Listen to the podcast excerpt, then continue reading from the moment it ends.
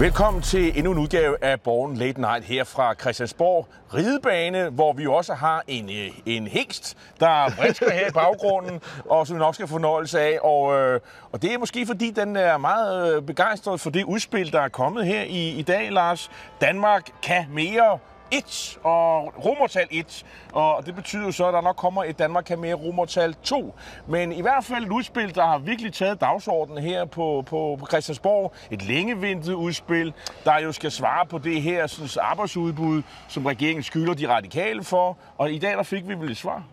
Altså, hvis den finanslov, Nikolaj Mammen fremlagde i forrige uge, var kedelig, så må man sige, at det her udspil, Danmark kan mere, og vel at mærke netop romertal 1, for der kommer flere i rækken, så er det ganske politisk dramatisk. Ikke forstået på den måde, at regeringen nok ikke kan komme igennem med det her, fordi jeg tror, at her bliver der bygget en meget stærk bro for Socialdemokratiet ind over midten til de borgerlige partier. Det er en klassisk reformdagsorden, der har kørt fra Poul Slytter over Poul Nyrup, Anders Fogh, Lars Løkke, Helle Thorning og nu Mette Frederiksen. Hun fortsætter i virkeligheden af det spor ind over midten. Så det bliver ikke dramatisk i den forstand, at hun ikke kan komme igennem med det her. Det tror jeg i høj grad, hun vil. Men det er dramatisk forstået på den måde, at her snakker vi om rigtig politik. Vi snakker om nogle ret drastiske og også i mange tilfælde kontroversielle forslag. Hvis vi nu kaster os ud først i det her med dagpengene, det er jo altså øh, en, en, et, et, et elektrisk kabel, der på en eller anden måde er i dansk politik, som mange har brændt nallerne på. Men, men hvad er det, der sker her? Jamen altså, det er jo de studerende, der skal betale øh, for Arne-reformen, som jo sov cirka 10.000 ud af, af arbejdsstyrken, øh, sådan i runde tal over øh, på det lange sigt. Og øh, de skal altså levere de 8.000. Det synes jeg, det der er konklusionen. Så det er fordi, ved det, at man sætter dimittentsatsen ned, altså den sats, som unge akademikere får, øh, når de er medlem af en A-kasse, og, øh, og øh, i hvert fald det første års tid. Men sådan set også andre faggrupper, den bliver, nyuddannede. Den, ja. den bliver sat, sat ned, men det er specielt dem, man har været ude efter. Det er dem, der er bedst til at forklare, fordi der er ikke rigtig nogen, der har noget, der har ondt af øh, unge, øh, nyuddannede akademikere, fordi man ved, at på, på lang sigt, øh, når de kommer længere frem og får de fede jobs, så, øh, så får de også nogle meget højere lønninger, end man i øvrigt gør i, i for eksempel de gamle LO, FH fagbevægelse. Ja, altså man har virkelig stået med to forskellige udfordringer. Den ene, som du er inde på, det er, at man med Arne-reformen i virkeligheden har trukket godt 10.000 ud af arbejdsstyrken. Dem får man så til nu, så det i virkeligheden bare går i, i nul. Det er den ene del, altså Arne-reformen. Øh, og det andet er, at der er kommet godt gang i beskæftigelsen efter corona. Vi har faktisk rekordhøje beskæftigelsestal nu, og erhvervslivet vil gerne have adgang til mere arbejdskraft. Og der er det så, man konstaterer, at man i de senere år har uddannet mange, blandt andet for de videregående uddannelser, som ikke kommer i job med det samme. Dem forestiller man sig, i stedet for at de skal sidde og vente på at blive øh, altså, øh, psykologer, eller hvad det må være, så skal de ud og have et, øh, et job med det samme. Men det her er jo, skal man sige, det mest kontroversielle umiddelbart. Jeg kan se i det her... Øh reformforslagsbunke her. Øh, det, det, det er direkte udfordring af regeringens parlamentariske grundlag i form af enhedslisten. Og vi har kun øh, hørt knuppede ord øh, fra enhedslisten hele formiddagen, øh, da de så, at det var det her, som lå på bordet. Øh, og det er jo et forslag, som de radikale har været ude at foreslå sammen med de konservative. Venstre har været ude at foreslå noget lignende. Så målt alene på det her forslag, så ligger det fuldstændig, som du indledte med, til de borgerlige. Ja. Men ja. der er jo også milde gaver til skal man sige, det parlamentariske grundlag til regeringens venner i fagbevægelsen? Ja, altså der er øh, særligt to tiltag, som man er glad for i fagbevægelsen. Det ene det er, at man hæver fradraget i forhold til kontingenter, så fagforeningerne nu ligesom kan hæve deres øh, fagforeningsgebyr. Og det andet, og nok så afgørende, det er, at man også lægger op til at hæve øh, dagpengesatsen for helt friske ledige, altså i de første tre måneder.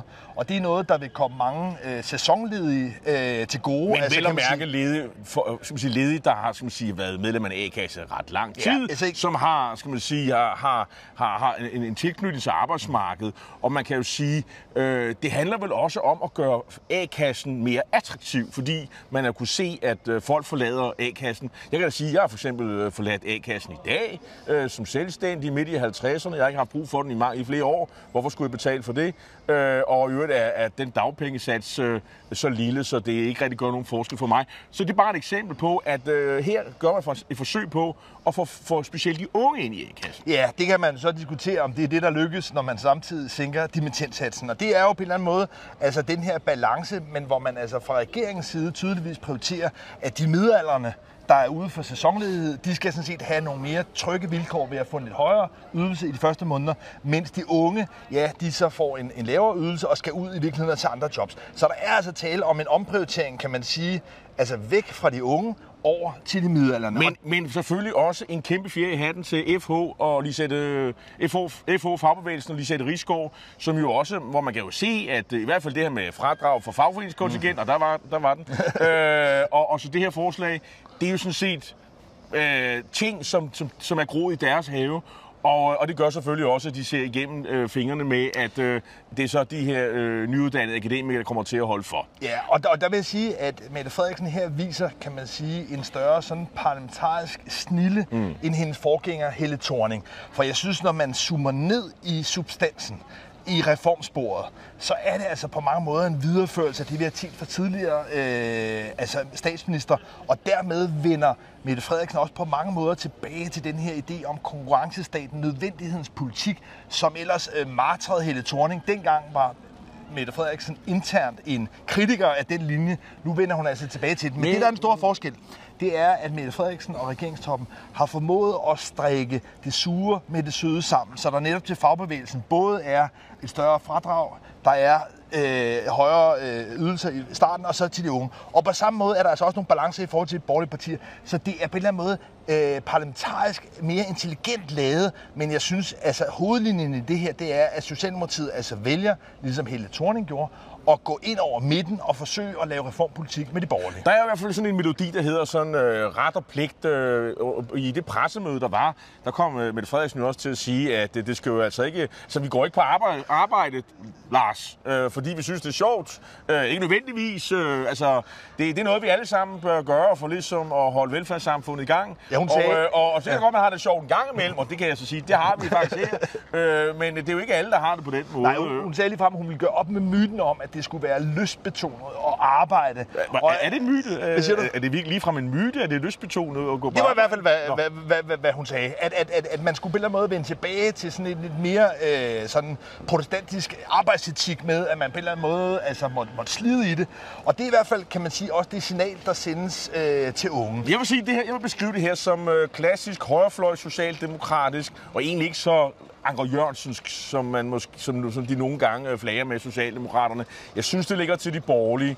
Øh, men der er jo faktisk også ting i den her pakke, øh, der, der vi kan også måske pege på noget andet, der, er sådan, der, der sådan, øh, er til de borgerlige. For eksempel det her med straksaktivering af, af, af ledige, og man er specielt ude efter skal man sige, dem, der kommer fra øh, lande uden for EU, som øh, kvinder fra jeg tror vi godt, vi kalder det at sige mellemøstlig øh, afrikansk baggrund, men i hvert fald mellemøstlig baggrund, som, øh, som ikke har en, en tilknytning til arbejdsmarkedet. Dem skal man have fat i. Der er noget med noget nyttejobs. Mm. Øh, dem skal kommunerne så finde, finde åbenbart. Øh, det har været enormt svært. Øhm, Men hvem er det, der er kommet med det forslag først? Ja, det er jo en, nok en blomst, der er kommet i, øh, i, i, i den blå borgerlige have. Ikke? Ja, på samme måde som den her idé om at sænke dimittentsatsen, i virkeligheden også for at finde lidt flere penge, penge til klimaindsatsen, det er også noget, Jacob Ellemann Jensen har øh, fremlagt. Så i virkeligheden, og det er jo sådan meget klassisk realpolitisk øh, sysmang fra regeringen, det er, at man altså har taget nogle af, af Venstres øh, profilforslag og strikket dem ind sammen med nogle, øh, nogle forslag, som fagbevægelsen også godt kan lide.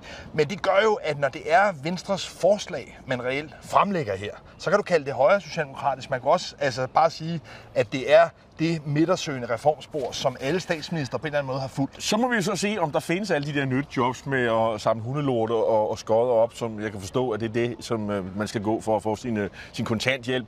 Held og lykke med det. Øh, det bliver spændende at, at se, hvordan det kommer til at, at, at, at gå. Øh, men en ting, som man umiddelbart kan få øje på det her forslag, det er jo det her med, øh, at det skal være øh, skal man sige, øh, øh Øh, dem, der har aktier, øh, og har mange af dem, øh, de skal så betale øh, ikke længere 42 procent, men 45 procent. Man kan sige, aktie øh, skattens, aktietopskatten, kan man sige. Hvis man spørger over, over de borgerlige, så siger de, det er, jo, det er jo den skat, alle iværksætterne betaler for at skyde kapital i, øh, i de her slunkne iværksætterprojekter, som regeringen også omfavner. Så hvorfor gør de det? Så det er jo klart øh, en skat, som de borgerlige har fokus på, at have fjernet. Tror du, at de får held med det, Lars? Ja, jeg tror, man skal betragte det som allerede noget, der er trukket ud. Det er et paradeforslag? Jamen, det er sådan, når Nå. man sammensætter sådan en buket af forslag her. Så når man ligesom har fundet ud af fra regeringens side, hvad det er, man prioriterer, hvad der er vigtigst, så bagefter, så lægger man også nogle tisler ind i den her buket, som forhandlingerne så kan fokusere på at få trukket ud. Og det er helt klart, at de borgerlige partier, for at kunne dem for deres egne forslag, de vil have trukket den her tissel, som en højere øh, aktiebeskatning vil være for dem.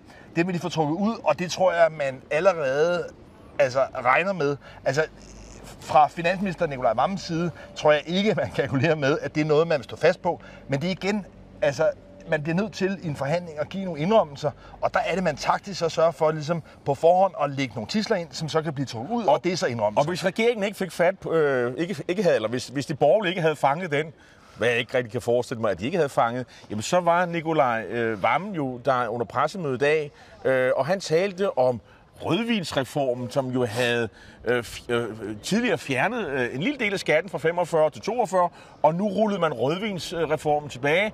Og i den anledning har jeg selvfølgelig taget et, et rødvinsfarvet slips på øh, til ære for Nikolaj Vammen, som øh, lige fik mulighed for at være en øh, smule polemisk. Øh, det er ikke så tit, han er det. Nej, det er det bestemt ikke. Altså, Nikolaj Vammen har næsten gjort en dyd ud af at være øh, kedelig og være neutral og ligesom være alvorlig. Her var der for en gang skyld lidt svirp, da han ligesom omtalte den her rødvinsreform tilbage fra 2009, hvor det var der Lars Løkke som øh, ny statsminister på det tidspunkt, der gennemførte øh, den her større omlægning, som blandt andet betød, at man sænkede øh, aktiebeskatningen fra 45 procent til øh, 42 procent. men, men, men øh, øh, øh, vi kunne måske lige prøve at se, hvem, hvem skal, kan egentlig være med i det her? Jeg er enig i, Venstre Konservative, hvis de får fjernet, får fjernet de, øh, den her øh, skal man sige, tissel i form af aktie... øh, gevinstbeskatning, øh, hvis det er så, så, så har jeg meget svært ved at se, at de borgerlige øh, ikke går med.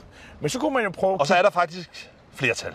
Så er der Ja, så faktisk er et der jo solidt flertal. set et flertal, ja. øh, men man kunne jo godt forestille sig, at de radikale går med, øh, selvom jo, at øh, der er jo sådan, de er jo lidt uden for, hvad skal man sige, øh, de sådan, øh, etniske, øh, ikke-etniske danskere, kunne man kalde dem, øh, eller de danskere, der, der har en anden baggrund, øh, etnisk baggrund end, end dansk, øh, der er man jo lidt ude efter dem.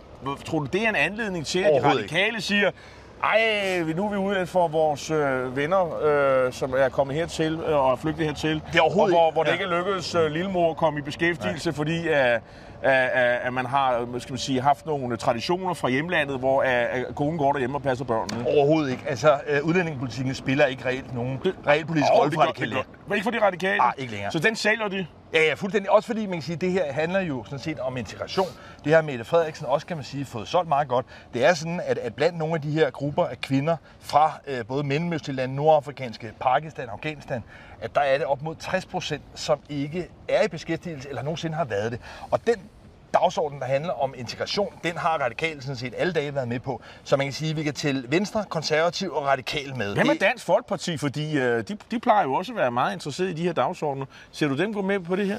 Kunne de gøre det? det? Det tror jeg grundlæggende. Altså det man skal huske, det er, det er så omfattende øh, reformpakke her. Det er noget, der øh, rækker så langt ud og griber ind i så mange forskellige områder, at, øh, at det man som regering har som et enormt stærkt trumfkort, det er, at hvis partierne af forskellige årsager ikke vil være med i små delelementer, ja, så udelukker de i virkeligheden sig selv ikke bare for indflydelse i resten af pakken, men også videre frem i de næste mange år. Så derfor kan man sige, for de partier, som på den måde gør sig forhåbninger om at have en indflydelse på dansk politik, der bliver de simpelthen nødt til at være med. Så Dansk Folkeparti vil også smide med. Det- Enhedslisten til gengæld. Men lad os lige, Det- lad os, ja. lad os lige vende med enhedslisten. Øh, lad os bare tage enhedslisten.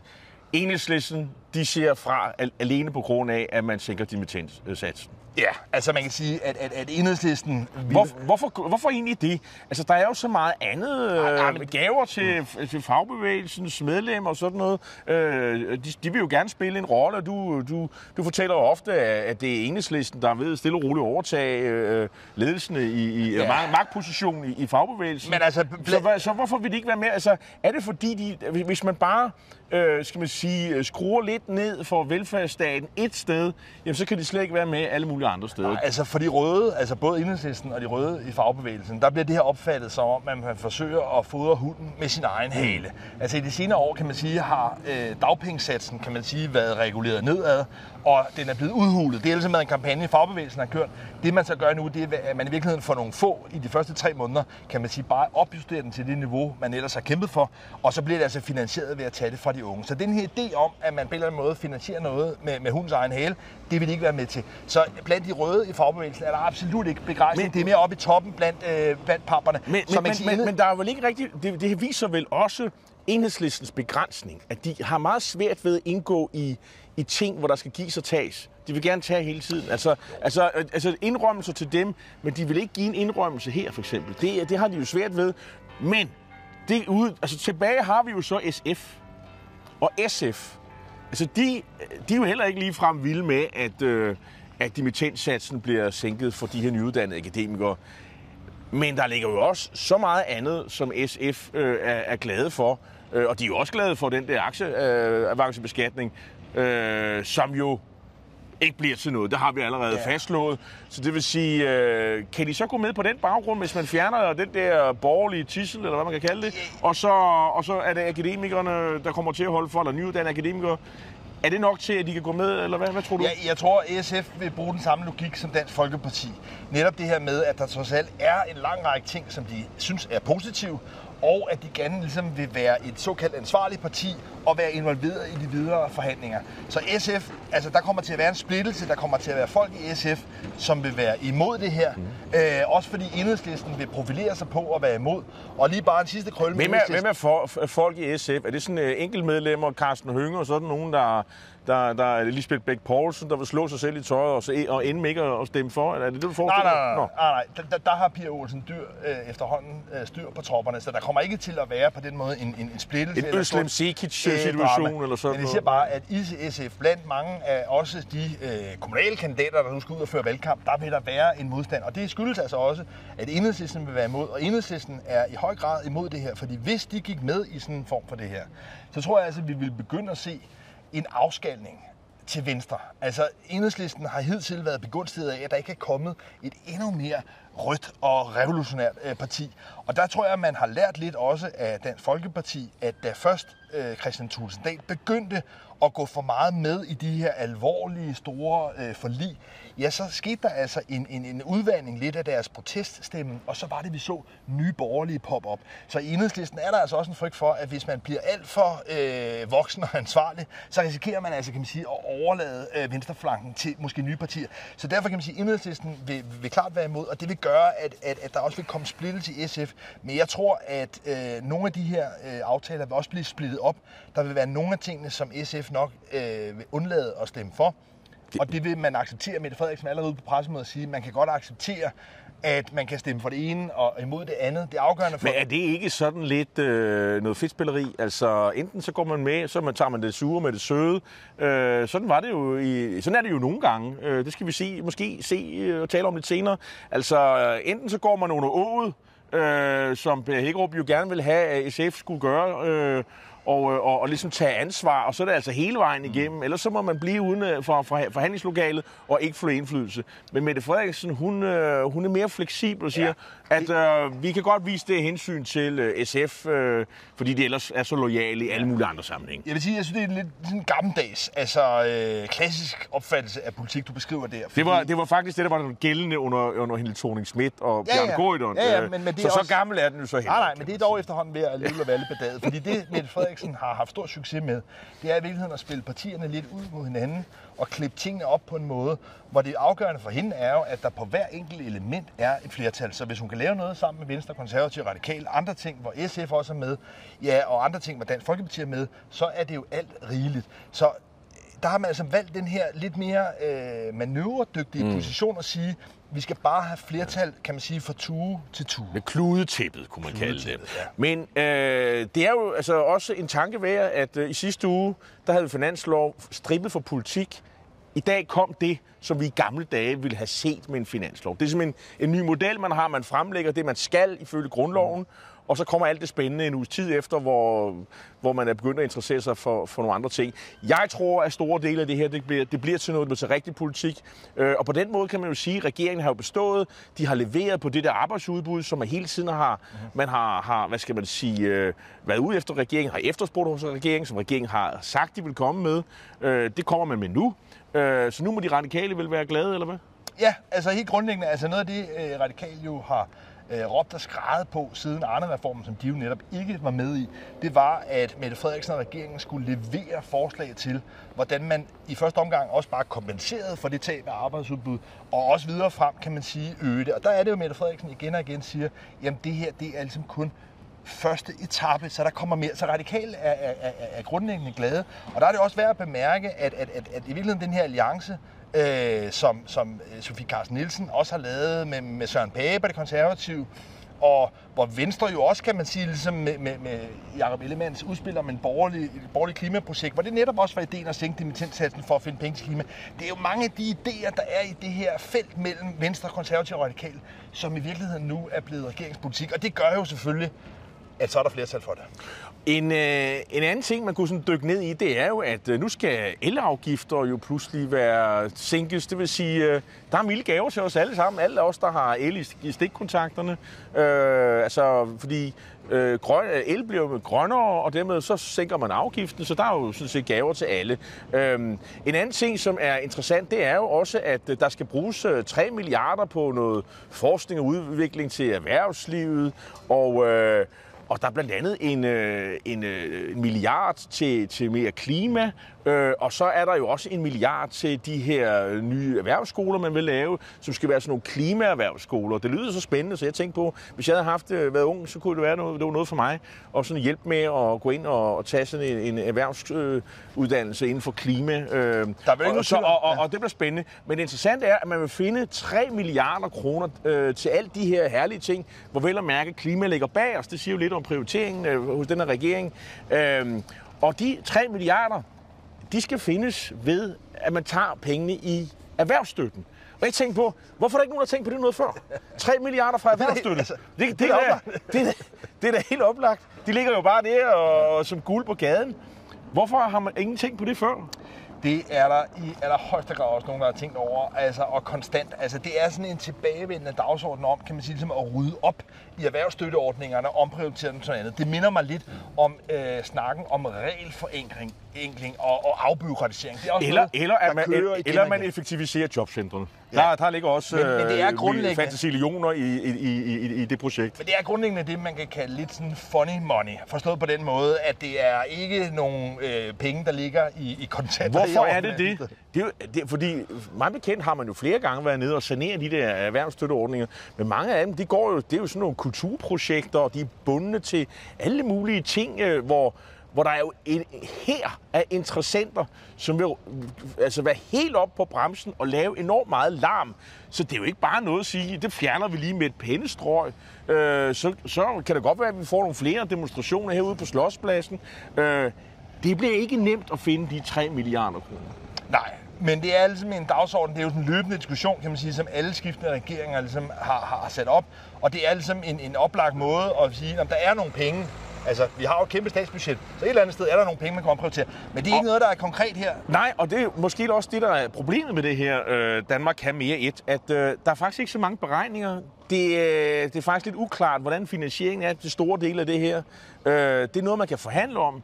Og, øh, og så vidt jeg husker, så er de offentlige finanser, ja, de har vist aldrig været øh, så gode, øh, i, øh, så længe øh, nogen kan huske. Altså, altså det er jo ikke ligefrem... Øh, øh, skal man sige, øh, altså landet stander jo ikke lige frem i våde, som på Olof Hungers tid. Øh, det er tværtimod det modsatte. Det, der er mange penge.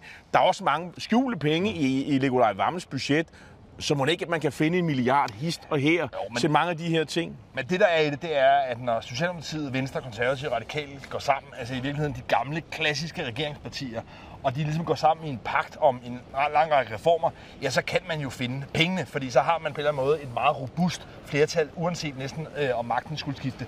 Så de der penge, altså til nogle af de prioritetsområder, skal nok findes. Altså, jeg synes, det vigtige her signalet er, at Mette Frederiksen meget klart markerer, at det er ind over midten, det er sammen med de borgerlige, hun vil føre den økonomiske politik. Så spændende har det været, så spændende bliver der. Men der er jo faktisk også en anden forhandling, som vi har jo øh, som varmet op til i de sidste par uger her. Øh, nemlig øh, forhandlingerne om landbruget og landbrugets bidrag til, til den her klimareduktion. En forhandling, som jo meget er foregået uden for forhandlingslokalet ved det, at Troels Lund har jo kaldt Rasmus Prehn øh, mange ting. Øh, han er ikke rigtig øh, var sin opgave voksen. Øh, man vil, øh, han var en stikkerand-dreng, øh, sagde han undervejs, at man vil have en voksen til stede i, ved bordet, der kunne forhandle med rigtige penge. Det kunne være finansministeren, det kunne være Mette Frederiksen. Og øh, så svarede Prehn igen ved at sige, at øh, hvis ikke man accepterede regeringens plan, Øh, og det var jo så de øh, skal man sige, forhandlinger, der gik i gang her mandag. Det skulle man meddele, hvis man ikke forhandlede, hvis man ikke accepterede den. Kl. 12. Ja, kl. 12. så var man sådan set ude af det der ball game. Ja. Øh, og hvad skete der? Der skete absolut intet. Hvor, hvordan kan og, det være? Og, og Rasmus Prehn havde faktisk også på forhånd ligesom, altså meddelt, at selvom han havde sat den her hårde deadline op mandag kl. 12, øh, så ville det ikke få nogen konsekvenser, Nej. hvis de øh, overskred og, og, og, så kan det, sige... og det find, fandt vi jo ud af i dag, det vi læste uh, Elisabeth Svanes uh, kommentar i butikken, uh, at der sådan tikkede sådan en, en mail ind, uh, og, hvor der sagde, jo jo, uh, altså hvis man mødte op alligevel, så, så skete der sådan set ikke rigtigt. Så havde ikke nogen konsekvenser. Jeg har, det er sjældent, jo... jeg har sjældent set en minister puste så meget op, og så og så, det er jo maveplasker. Men det er jo øh, han udstiller jo grundlæggende sig selv. Hvorfor gør han det? Hvorfor tager han ikke bare imod og siger, ja, ja, lad dem dog snakke, vi ser. Det er der en simpel forklaring på. Rasmus Prehn, fødevareministeren, er stik i dreng. Altså, når øh, Venstres finansordfører Troels Lund Poulsen kalder Rasmus Prehn en stik i dreng, så er det jo rigtigt. Altså, Rasmus Prehn har ikke mandat, han har ikke pengene men er det til klogt, at kunne forhandle. Men er det klogt, at Venstres øh, ordfører og sådan ydmyge minister på forhånd på den måde, synes du? Det er jo i hvert fald, altså kan man sige, et meget højt spil. Øh, det er meget risikabelt at, øh, at køre det så hårdt op. Men realiteten er, at Socialdemokratiet ikke tør lave en landbrugsreform, som kan få stor indvirkning, økonomisk effekt i forhold til Men... en lang række øh, bedrifter, landbrug omkring landet. Det tør Socialdemokratiet ikke gøre uden Venstre. Men, men, det har Troels Lund Poulsen læst, og derfor kan man sige, at Rasmus Prehn i den jo lidt ydmyge rolle, det er, at han kan pusse op men før eller siden bliver han nødt til at få Venstre med. Men, men hvad der er sket? Øh, har, har, har Mette Frederiksen givet ham en, øh, en ordre om at sige, det, hvad end du har sagt, så bliver du nødt til at præcisere over for Venstre Konservative, at de er hjertelig velkommen her på mandag. Er det det, der er sket, siden han øh, blev nødt til at sende den der mail, tror du? Jamen i hvert fald er realiteten jo, at, øh, at, at Socialdemokratiet, regeringen, altså er bundet af, at de ligesom strategisk har valgt at sige, at vi skal have Venstre med. De tør ikke lave det sammen med Enhedslisten og støttepartier, de andre støttepartier.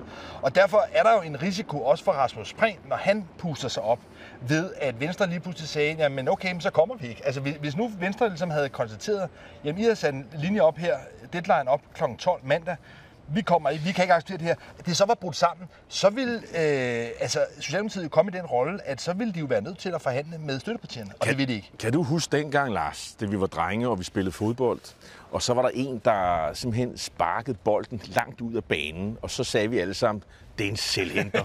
kan du huske det? det kan jeg godt.